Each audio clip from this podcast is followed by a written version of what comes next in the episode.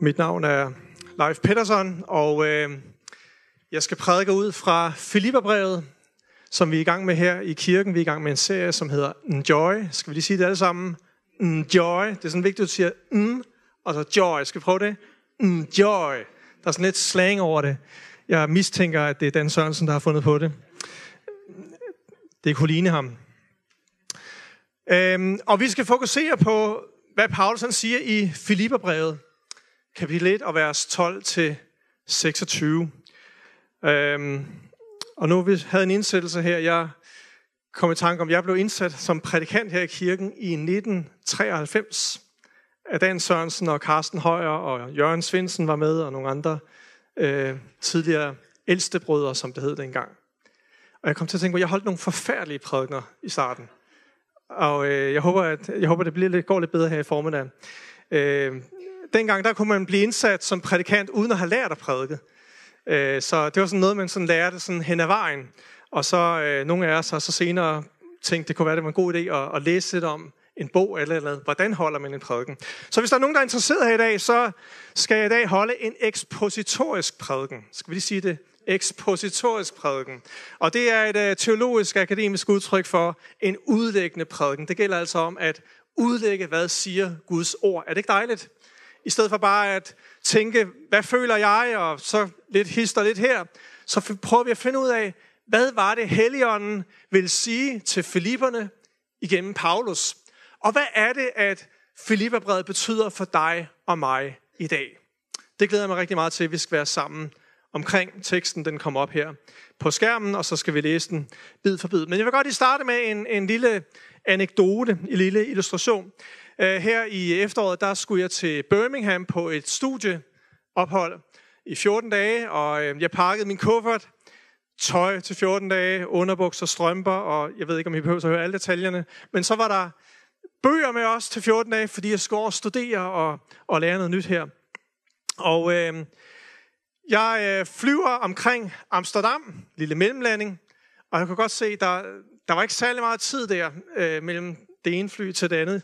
Men øh, jeg når flyet heldigvis, og øh, kommer frem til Birmingham, og øh, går hen til det her, øh, øh, det her bånd, der kører rundt, hvor man henter sin bagage. Og du ved, man står og kigger rundt der. Kender I det? Jeg er der ved at flyve. Nu kommer, nej, det var ikke den. Ah, nej, den lignede den. Nej, det var ikke min. Og øh, så kan jeg godt se, at, at der begyndte at blive færre og færre mennesker tilbage der. Sådan, de tog deres kuffer, der gik. Og, og til sidst, så, så var der egentlig bare mig, og så en, en anden øh, ældre herre, der sad i en rullestol. Og vi kiggede på hinanden der. Og øh, vores bagage, den kom ikke. Nå, det var ikke så godt. Så jeg gik over til øh, skranken, der er derovre, informationsskranken, og måtte spørge, hvor min bagage henne, og ja, den er åbenbart ikke dukket op, og jeg skulle udfylde nogle papirer. Og øh, så heldigvis, så havde han sådan en overlevelsespakke. Så jeg fik sådan en lille pakke, jeg tog med hjem til hotellet, og, øh, og så håbede jeg jo selvfølgelig på, at min kuffert den ville dukke op så hurtigt som muligt. Jeg vil sige, det, det, det fjernede noget af min glæde ved det her studieophold. Ikke? Fordi, hvad gør man nu? Det var ikke det, jeg havde forventet. Nu skal jeg over studere, og jeg havde pakket det hele så godt.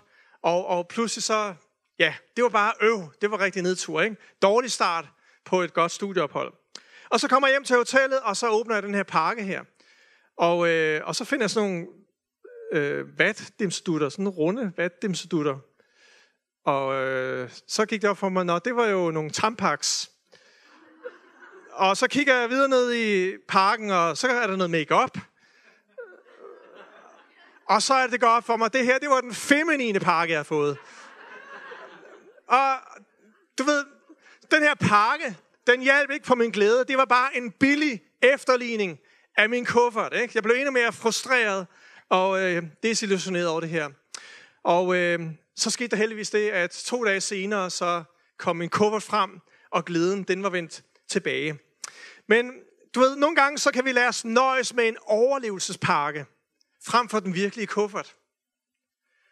Når Gud han siger i sit ord, at han vil give os glæde, når Filipperbrevet taler om glæde, så er det en virkelig glæde. Det er ikke en feminin pakke, det er ikke en maskulin pakke, det er ikke en billig erstatning for den virkelige glæde.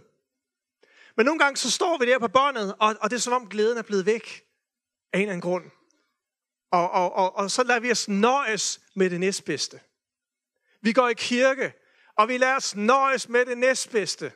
Ah, jeg mødte ikke helt Jesus i dag. Ah, jeg fik ikke helt talt med nogen i dag. Ah, jeg fik ikke helt connected med mit hjerte i dag. Men ved du hvad, Gud han ønsker ikke, at vi skal lade os nøjes med en billig efterligning af noget som helst. Han ønsker at give dig og mig den virkelige glæde. Og vi kommer her med vores frustrationer og spejder efter kufferten. Og måske står du i en situation med dit job, der bare fjerner din glæde. Måske står du i en situation i dit familieliv, der bare fjerner din glæde. Måske står du med sygdom, og det bare fjerner din glæde. Måske har du andre udfordringer, som ligesom giver, giver lidt flimmer på tavlen. Og, og, og, og du spejder efter den virkelige glæde. Men det gode nyhed er, evangeliet er, Jesus Kristus, han kom for at give os glæde. Ikke en overfladisk glæde, hvor vi bare jubler lidt, og, og alt andet bare noget rod, men en ægte glæde indefra, der forvandler hele vores liv, fordi vi lærer Jesus Kristus at kende. Og nogle gange så, så tror vi ligesom om, at, at Gud han leger tampen brænder. Kender I den leg? Øh, den legede vi, da vi var små. Så, så hvis nu jeg skal finde et eller andet, der er blevet gemt, så, så hvis jeg nærmer mig, så, så siger man, tampen brænder, og det er varmt, og hvis jeg går den forkerte retning, så siger alle børnene, nu er det koldt, og, og, og den er blevet væk. Og så famler man sig sådan lidt frem, indtil man finder den her genstand, der skulle findes. Tampen brænder. Skal vi sige det altså om tampen brænder? Gud leger ikke tampen brænder med dig. Gud han har ikke gemt sin kuffert for dig, men Gud han ønsker, at vi skal finde glæden. Og det er det her, jeg gerne vil have, at vi skal fokusere på. Vi kunne tage en masse ting frem fra, fra den her passage, men hvordan kan jeg finde glæden i Kristus? Hvordan kan jeg spore mig ind på der, hvor det er varmt? Der, hvor kufferten er? Hvordan kan jeg finde den glæde, Jesus vil give mig? Lad os prøve at læse fra den første passage her. Jeg kunne godt tænke mig, at vi læser det sammen her, hvis I kan se på skærmene. Kom. Jeg vil have, at I skal vide, brødre, at forholdene her hos mig snarest har ført til fremgang for evangeliet, så det er blevet klart i hele borgen og for alle andre, at det er for Kristi skyld, jeg er i linker. Og i tillid til Herren har de fleste af brødrene ved mine linker fået større mod til at tale ordet uden frygt. Så Paulus han sidder altså i et fængsel. De sidste par søndage har vi fået introduceret konteksten rigtig godt. Og Paulus han var jo en indflydelsesrig menighedsplanter, en apostel, og øh, havde rigtig, rigtig stor succes overalt, hvor han rejste. Der blev mennesker frelst, der blev menigheder plantet. Og øh, han er en af de virkelig store personligheder i hele historien. Øh, har haft stor betydning for den vestlige kristne civilisation. Og alligevel så finder vi ham nu her i et fængsel, i en uforventet situation. Et sted, hvor han sikkert ikke, heller ikke selv havde regnet ud, at det var sådan, han skulle komme til Rom og forkynde evangeliet i Rom. Og øh, han er til sydenlandet begrænset. Han er bundet, lænket fast til en fangevogter. Men her i den her situation, der sætter han sig ikke bare med, fingrene, med hænderne i skødet, og ligesom siger, nå, det var ærgerligt. Nu må jeg vente på, at jeg bliver frigivet. Nu må jeg vente på, at min situation den bliver bedre. Nu må jeg bede til Gud og holde ud, eller sidde og være ked af det, og pille mig selv i navlen. Ingen af delene gjorde han. Han så det som en mulighed for evangeliet. Han fandt ud af, at hans livsomstændigheder også her var en chance for evangeliet. Og der er nogle paradoxer i kristenlivet indimellem. Det er, at nogle gange så kan det, som ser svagt ud i dit og mit liv, det kan Gud vende til en styrke. Og han ønsker ikke engang, at vi skal flygte væk fra situationen, men han ønsker, at vi skal være i svagheden. Vi skal være i omstændighederne og se, at der, der har Gud en chance for at gøre noget, som er stort. Paulus han bruger ordet fremgang i vers 12 her. Og det er et militært udtryk, som ikke bare viser, at nu er vi fremgang, nu er vi sejr, sådan militært, men der har været en kamp inden. Der har været krig inden. Og det er det, som Paulus han udtrykker her med ordet fremgang, at evangeliet har fået fremgang i hele fængslet her, i hele øh, borgen, som man kalder det. Der har været kamp på, men evangeliet har fået fremgang. Sådan er dit og mit livs omstændigheder. Der er kamp, men der er fremgang, når vi holder os til Jesus. Det er ikke sikkert, at vi kan se fremgang i det ydre, i det materielle, men det er fremgang for evangeliet, fordi dit liv, det vidner om, hvem Kristus han er. Så Paulus han siger, at der, der er fremgang for evangeliet midt i den her umulige situation. Og øh, måske er Paulus kæmpet med tvivl, det ved vi jo ikke. Men det, det kunne jeg godt have fundet på i hvert fald. Det ved jeg ikke, om du også er så menneske, at du kunne finde på at tvivle. Og du kunne finde på at have mistet tilliden til Gud, når du er i en svær situation. Men der er modstand på nogle gange. Nogle gange bliver vi ramt af modløshed. Nogle gange bliver vi ramt af, at vi ikke kan se vejen ud. Men det er en chance for evangeliet, lærer Paulus os her. Og Paulus han siger her, at den her situation blev en øh, fremgang for, eller det blev klart i hele borgen og for alle andre, at det er for Kristi skyld, at jeg er i linker. Sandsynligvis så refererer borgen øh, ikke så meget til et fysisk sted, men til alle de romerske soldater, som var med i, i vagtskiftet og var med til at passe kejserens øh, fanger. Så Paulus' modstandere, dem der holdt ham til fange, dem der i bund og grund var hans fjender, de blev hans venner i evangeliet, eller de fik i hvert fald at vide, at der er en Gud, der er en Jesus, som elsker dem, og Paulus han brugte anledningen til at forkynde for ham. Og så står der en dag også, at ordet har fået fremgang for alle andre.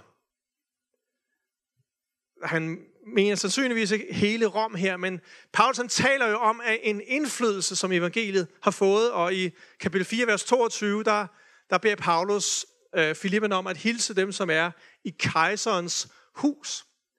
Her der snakker vi altså, at vi er højt på strå. Helt op i det øverste lag, i det største imperium i det første århundrede, og flere århundreder efter det romerske imperium, og helt derop, der har Paulus fået lov til at ligesom Gør opmærksom på, hvorfor han sad i fængsel, og ordet har fået lov til at få fremgang i menneskers liv. Der er to slags omstændigheder, som vi kan være i i vores liv. Øh, det ene, det er, at vi kan være i nogle selvforskyldte omstændigheder. Nogle gange så roder vi os bare ud i et eller andet, vi ikke skulle have gjort. Ikke? Hvor mange unge her, du skal ikke løfte en hånd, hvor mange unge her har prøvet at køre en, købe en mobiltelefon, der bare var for dyr? På afbetaling, du ved. Og, okay, ja. Ikke? Og du ved, to års afbetaling, og øh, jeg havde jo alligevel ikke råd. Ikke? Eller hvor mange har prøvet at købe en bil, unge mænd måske, eller ældre mænd for den sags skyld, eller et eller andet, du tænkte bagefter, ah, det var dumt gjort. Det var en selvforskyldt omstændighed, jeg satte mig i. Nogle gange så roder vi os ud i, i nogle ting øh, med andre mennesker. Vi får sagt nogle dumme ting, vi opfører os forkert, og vi begynder at blive isoleret og ensomme, fordi at, at, at vi roder bare rundt i vores relationer. Og pludselig så kan du befinde dig i et fængsel af omstændigheder. Enten materielt, fysisk, eller, eller relationelt, eller på andre områder i vores liv. Men det er i bund og grund os selv, der har rodet os ud i det. Og det er ikke sådan et fængsel, som, hvor, hvor du så skal sige, Gud, frigiv mig fra det her fængsel her. Det er noget, du selv må rode dig ud i. Her er der ingen kære mor. Selvfølgelig vil Gud hjælpe dig. Men, men du må selv gøre noget for at rode dig ud af det. Tilgive mennesker og bringe forsoning med mennesker. dig og mennesker, hvor du har gjort noget forkert. Betal din gæld. Ryd op i dit liv. Tag ansvar for dit liv. Men så er der andre situationer, hvor at Gud han sætter os i et fængsel. Hvor Gud han tillader, at vi er i nogle omstændigheder. Og øh, det var der, hvor Paulus han var. Han havde ikke planlagt det selv. Han havde ikke dummet sig selv. Og Gud tillod, at han var i et fængsel. Er det ikke paradoxalt? Nogle gange tillader Gud, at du gennemgår noget i dit liv, som er svært. Fordi det er en chance for evangeliet. Og fordi han vil noget i vores liv, som vi ikke rigtig har styr på selv. For fire år siden, eller fem år siden, så var vores søn Sebastian øh, ni år gammel. Og øh, på et lægebesøg, der tog 10 minutter, der fandt vi ud af, at han havde fået diabetes type 1. Øh, I ved, type 2 diabetes, det er livsstilsbetonet, og det kan man sådan holde nede ved en sund livsstil. Type 1 diabetes, det er noget, som ofte børn de får, og det er uhelbredeligt, og og, og man kan ikke gøre så meget ved det andet end at, at holde blodsukker nede osv. Så, så på et øjeblik, så blev vores families livssituation vendt op og ned til at skulle måle blodsukker syv gange om dagen, eller seks gange om dagen, og han skulle have insulin, og, og, og konstant er det i vores baghoved. Der er lige noget der, vi skal sørge for. I nat var min kone op og skiftede hans insulin, fordi hans pumpe den, øh, skulle have skiftet insulin, og så videre. Så nogle gange så kan vi komme i en livssituation, vi ikke selv kan gøre for. Og hvad gør vi så der? Sidder vi så bare med, med hænderne i skødet og, og bliver sure på Gud og vrede og, og kan ikke se vejen ud og, og siger, Gud, befri mig fra det her. Nej, vi må lære at håndtere det, ikke også? Og måske kender du en lignende situation i dit liv, hvor du, hvor du ved, det her, det kunne jeg ikke gøre for. Og, og til sydenlandet, så skal jeg bare være i det her. Så lad os gøre som Paulus. Lad os se det som en chance for evangeliet. Særligt i starten af vores øh, forløb med diabetes, så fik vi en masse kontakter og relationer til mennesker, som ikke kendte Gud. Og mennesker, som vi ikke ellers ville have mødt, hvis ikke det var, at vi havde den her fælles øh, udfordring i vores liv. Og sådan kan Gud bruge din smerte, Gud kan bruge din udfordring, Gud kan bruge din sygdom, Gud kan bruge din arbejdsløshed, Gud kan bruge din situation, du føler dig fængslet i, til noget godt. Det kan gavne evangeliet, hvis vi har fokus på Jesus og det, som han vil i vores liv. Amen. Vi må ikke lade vores livsomstændigheder definere, hvem vi er og hvad vi gør.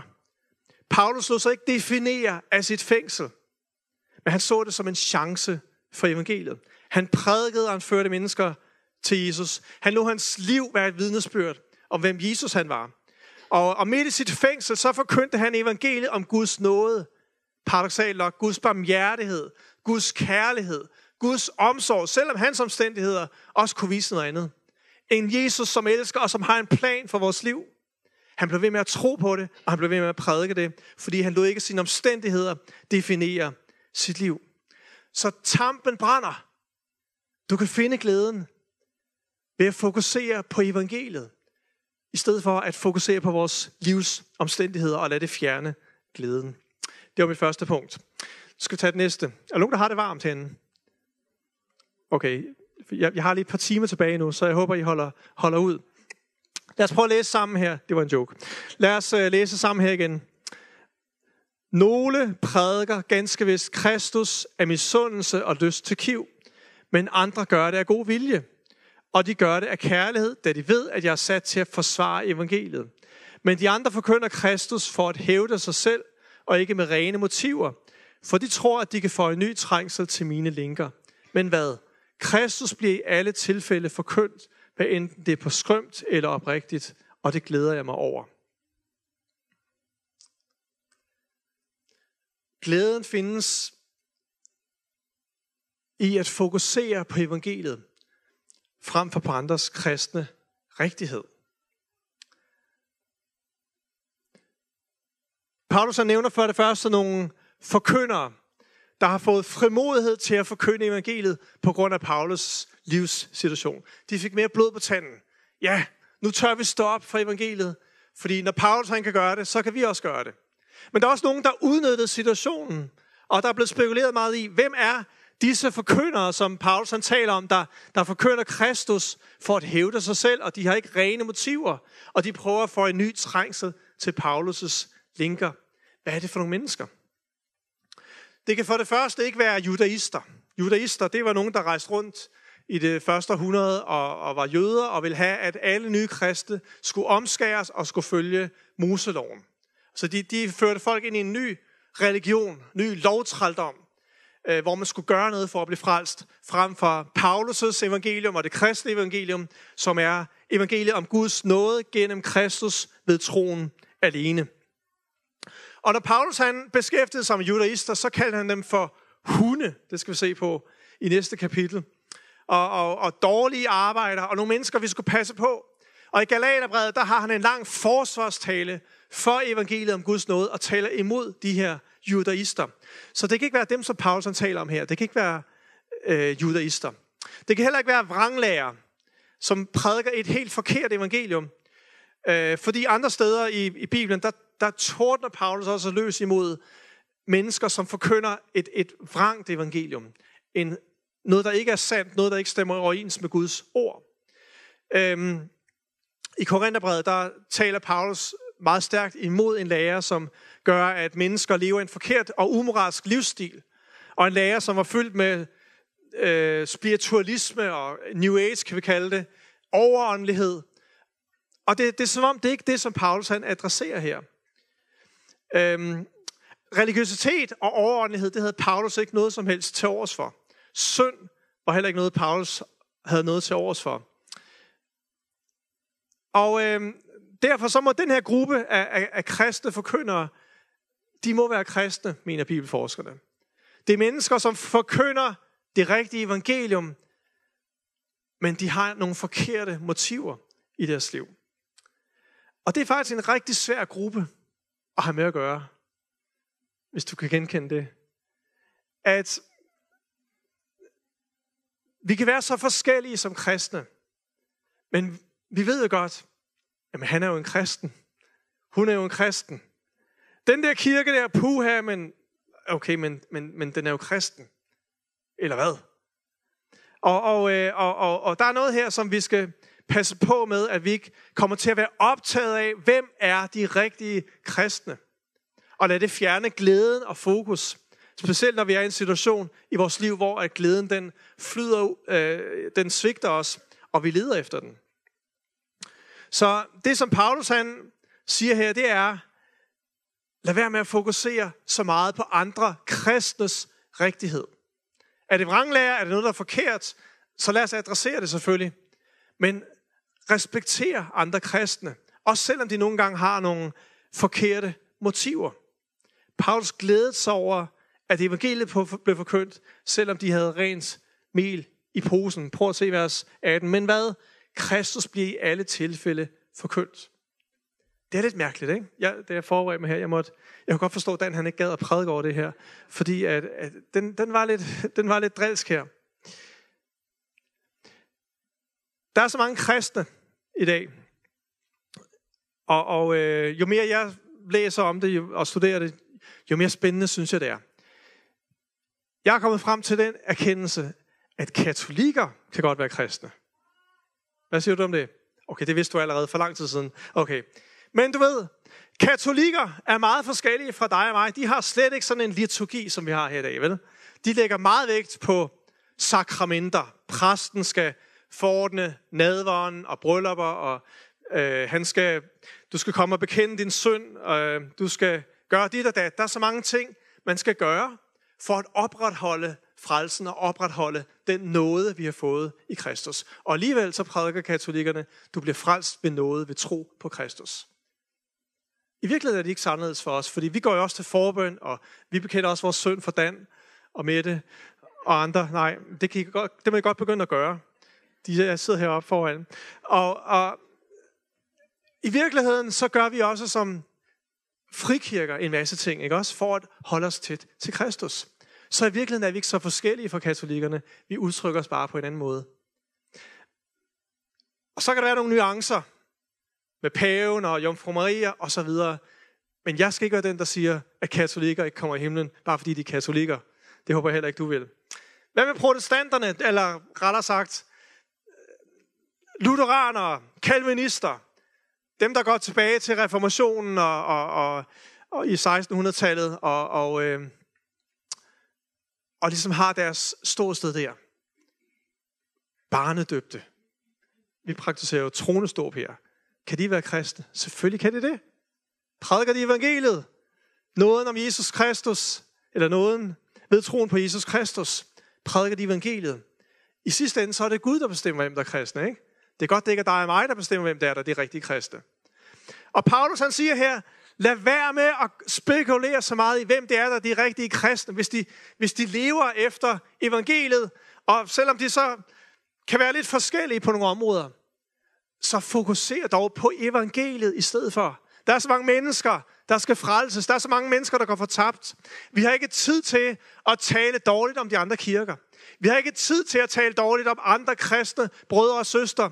Vi har ikke engang tid til og tale dårligt om dem, der tjener med urene motiver, og så synes du, du at de tjener helt forkert, og i USA, der gør det sådan der, og, og puha, det kan sandelig ikke være kristen. Vi har ikke tid til det. Det er ikke, slet ikke det, vi er kaldet til at pege fingre af andre kristne. Vi er kaldet til at forkynde evangeliet. Så Paulus han siger med andre ord, der er mennesker, der forkynder med urene motiver, men lad være med at gå efter manden, gå efter bolden. Der er kristne, der er umodne og uvise, men gå efter evangeliet. Selvfølgelig kan vi adressere det, som er umodent, og det, som er forkert, og det, som skal disciple og rettes til i hinandens liv. Det er vi også forpligtet til. Men lad være med at dømme nogen ude, men fokusere på evangeliet. Noget andet, vi kan lære det her, det er også at fokusere på evangeliets sandhed højere end på dem, som forkynder evangeliet. Der er ingen Guds tjenere, der er ufejlbarlige. Men der er nogle Guds tjenere, der måske nogle gange er drevet mere af penge.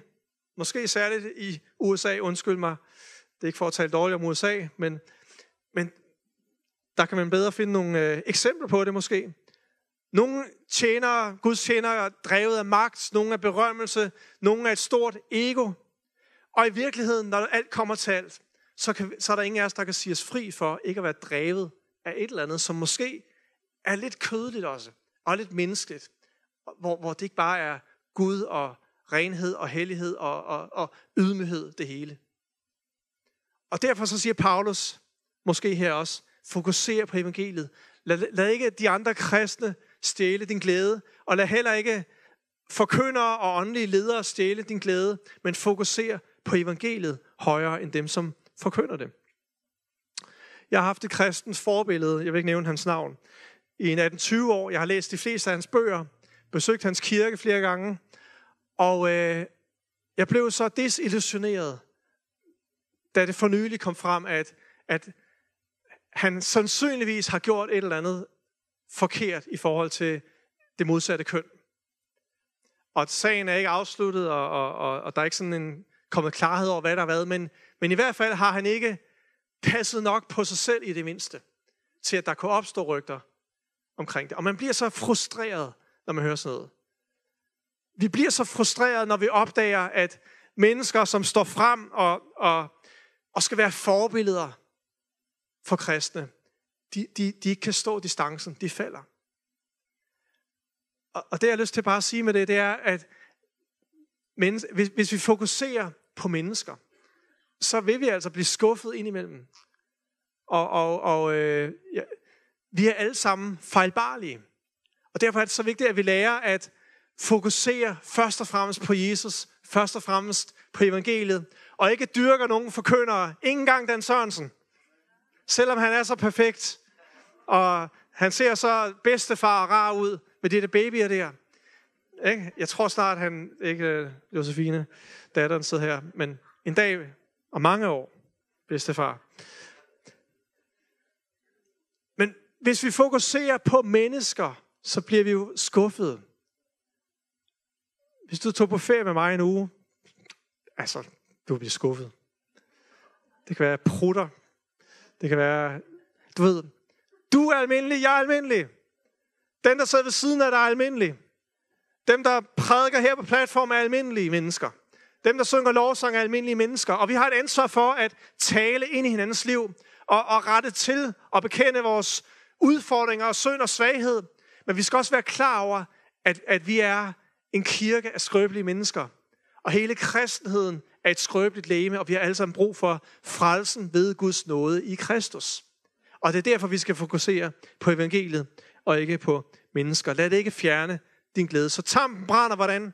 Ved at du finder din glæde i Kristus, i frelsen, i evangeliet, i stedet for at blive skuffet over andre mennesker.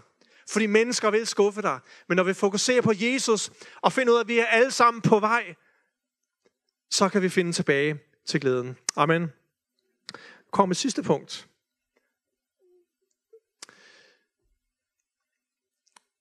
Vi skal ikke læse det her nu, men, men Paulus han taler her om at gøre glæden, eller finde glæden ved at gøre livet med Kristus til hans livs filosofi. Og Paulus han siger her, et meget berømt vers, at jeg længes efter at bryde op og være sammen med Kristus for det langt det bedste, men at blive i live er det mest nødvendige af hensyn til jer. Det var faktisk ikke det, jeg ville læse. Men det var også godt. Ti for mig er livet Kristus, og døden en vinding. Men her der ser vi den her spænding, Paulus han er i. Jeg sidder i fængsel, skal jeg dø? Skal jeg lide martyrdøden? Eller, eller bliver jeg frigivet, og skal jeg møde Filipperne igen? Og, og, og, og Paulus, han, i den her situation, hvor han har ryggen op mod muren, der åbenbarer han sin livsfilosofi. Livet og døden for mig er Kristus. Det betyder ingenting. Jesus er min livsfilosofi. Og det er der, vi finder den sande glæde. Søren Kierkegaard, han, øh, den her danske filosof, han har sagt på denne måde her, at det, der egentlig mangler mig, er at komme på det rene med mig selv, om hvad jeg skal gøre. Det kommer an på at forstå min bestemmelse, at se, hvad guddommen egentlig vil, at jeg skal gøre. Det gælder om at finde en sandhed, der er sandhed for mig. At finde den idé, for hvilken jeg vil leve og dø. Det her, det var noget af kernen. Jeg er ikke ekspert i kirkegård. Men det var, det var noget af kernen i, i kirkegårds eksistentielle spørgsmål. Og, og mange filosofer, de beskæftiger sig jo med, hvad er meningen med livet? Og vi finder det også hos musikere, kunstnere og andre mennesker, som, som beskæftiger sig med det essentielle af livet. Hvad er meningen med livet? Og Paulus han har her bare en simpel livsfilosofi. Livet for mig, det er Kristus. Døden en vinding. I Galaterbrevet siger han, det er ikke længere mig, der lever, men Kristus lever i mig. Hele passagen her, øh, de her mange vers, der hænger sammen her, de øh, indeholder ordet Kristus otte gange. Næsten i hvert vers har du Kristus, eller du har en gang med Jesu Kristi ånd, og en gange Herren. Så den her passage her er fyldt med Kristus. Det var Kristus, der var Paulus' centrale idé. Han var holdt op med at filosofere, som i kirkegård. Han vidste, hvad det var. Det, jeg skal leve og dø for, det er Jesus Kristus. Så Paulus, han, han, han vidste, at han skulle, at han skulle blive løsladt, ser det ud til, og at han skulle mødes med Filipperne igen. Det ser vi i vers øh, 25 at øh, hvis han bliver løsladt, det ved jeg bestemt, jeg skal blive her og blive hos jer alle til jeres fremgang. Der har vi ordet fremgang igen for evangeliet og glæde troen, så Jesus Kristus endnu mere kan være jeres stolthed ved hjælp af mig. Det var Jesus Kristus og hans fremgang i de troendes liv, der var hans fokus, og det var det, der bragte ham den her dybe glæde. Tampen brænder. Hvor findes glæden henne? den findes ved at finde Kristus. Den virkelige glæde, der ikke er overfladisk. Den virkelige glæde, der ikke er en billig, feminin, ulækker erstatningspakke for den virkelige kuffert, du skulle med. Den findes i Kristus. Hvad lader du dig nøjes med? Jesus han ønsker sådan at fylde os, ikke bare hos Paulus, men han ønsker at fylde dig og mig med sit væsen så at Jesus Kristus han bliver den centrale idé i vores liv, som vi vil leve og dø for. Jeg møder alt for mange unge i dag, som, som spekulerer over, hvad er meningen med livet? Hvor skal jeg hen? Hvor er jeg på vej hen? Jeg synes, da jeg var ung, der spekulerede jeg overhovedet ikke. Der tænkte jeg nærmest ikke. Det var bare ud og evangelisere og lave friluftsmøder med Dan og Mette og sådan ting der. Og så ramte jeg 40'erne lige pludselig for nogle få år siden. Og så begyndte jeg at spekulere. Gisp, nu har jeg gjort det og det og det og det. Hvad er meningen med livet? Og så har jeg hørt, at det bliver godt, når man bliver lidt ældre. Er det rigtigt, jer som er lidt ældre her? Der holder man op. Der, der har man fundet ud af det, styr på det. Jeg glæder mig sådan til at blive gammel. Det bliver godt. Men ved du hvad? Hvis du er i en situation, hvor du, beskæb, hvor du tænker, hvad er meningen med livet? Livet, det er Kristus. Glæden findes i Kristus. Og vi spilder nogle gange så meget af vores tid og vores krudt på at gøre en masse aktiviteter, fordi vi egentlig leder efter mening. Og vi fylder vores liv op med det og det og det, for ligesom at finde glæden og meningen. Og vi nogle gange så prøver vi at erstatte vores glæde med materielle ting. Min kone og jeg, vi kigger på campingvogn for tiden. Må vi se, hvad det bliver til. Men det er ikke der, glæden ligger. Glæden ligger ikke i nogen materielle ting. Glæden ligger ikke i at fylde dit liv op med kirkeaktiviteter. Glæden ligger ikke i at fylde dit liv op med en hel masse ting, hvis ikke det er Jesus Kristus, der er den centrale idé i vores liv. Og han er lige uden for vores fængsel og venter på at komme ind. Normalt så prædiker man om, at Jesus han vil hive dig ud af fængslet. Ikke? Han vil hive dig ud af din livssituation. Han vil fjerne dig væk fra det her, der er så besværligt og bøvlet. Men prædiken i dag fra Filipperbrevet er, Jesus han vil ikke tage dig ud af dit fængsel. Jesus han vil komme ind i dit fængsel. Jesus han vil komme ind i din livssituation. Og sammen med dig, der vil han bane en vej for evangeliet. Sammen med dig, der vil han åbenbare sig, hvem han er, som den centrale idé, du vil leve og dø for i dit liv, og der er ikke noget andet, der giver mere mening end ham. Og så kan det godt være, at du kommer ud af dit fængsel en dag, som Paulus, og får nogle flere år, inden du skal møde Jesus. Men det handler om at leve og dø med Kristus. Jeg skal være helt ærlig, jeg har sådan brug for det selv i dag. Jeg har sådan brug for at finde tilbage til, at det er Jesus Kristus, der er den centrale idé i mit liv. Fordi der er så mange ting, jeg kan vælge at gøre, og som nemt bare kan blive et ræs og aktiviteter. Men jeg har brug for at sidde ved Jesu fødder, og jeg har brug for hver dag at overgive mit liv til ham og sige, Jesus, du skal være den centrale idé i mit liv. Jesus, jeg vil finde glæden i dig. Jesus, jeg vil invitere dig ind i min livsomstændighed, både med de ting, der er udfordrende, og de ting, som bare er pragtfulde. Men Jesus, jeg vil leve og dø med dig. Vi er med til at bede den bøn, så lad os rejse os op.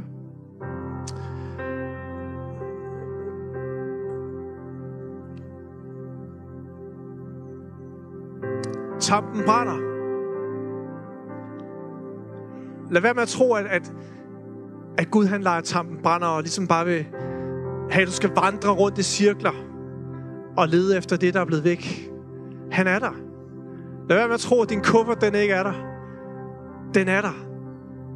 Glæden er der. Kristus, han er her, fordi han står ved døren og banker, og om nogen åbner op, så kommer jeg ind og vil holde nadver med dig. Lovsomsgruppen, I må godt komme op. Lad os bede sammen. Jesus, tak fordi du er her. Og tak fordi du kender hver eneste menneske, som står her. Du kender vores livs omstændigheder. Du kender dem, som føler, at de står i et fængsel og er begrænset. Tak fordi du vil komme derind, Jesus. Du kender dem, hvis glæde bliver stjålet, fordi at de fokuserer for meget på andre mennesker. Og bliver skuffet og desillusioneret ved at se på mennesker. Tak, at vi må få lov til at få vores fokus tilbage på dig, Jesus. Jesus, du kender dem af os, som spekulerer over, hvad er meningen? Hvad er det, den centrale idé og livsfilosofi i mit liv? Jesus, tak, at du vil føre os tilbage til dig, som kilden til glæden. Det levende vand, som strømmer indefra. Tak, Jesus. Tak, Helligånd, du er her.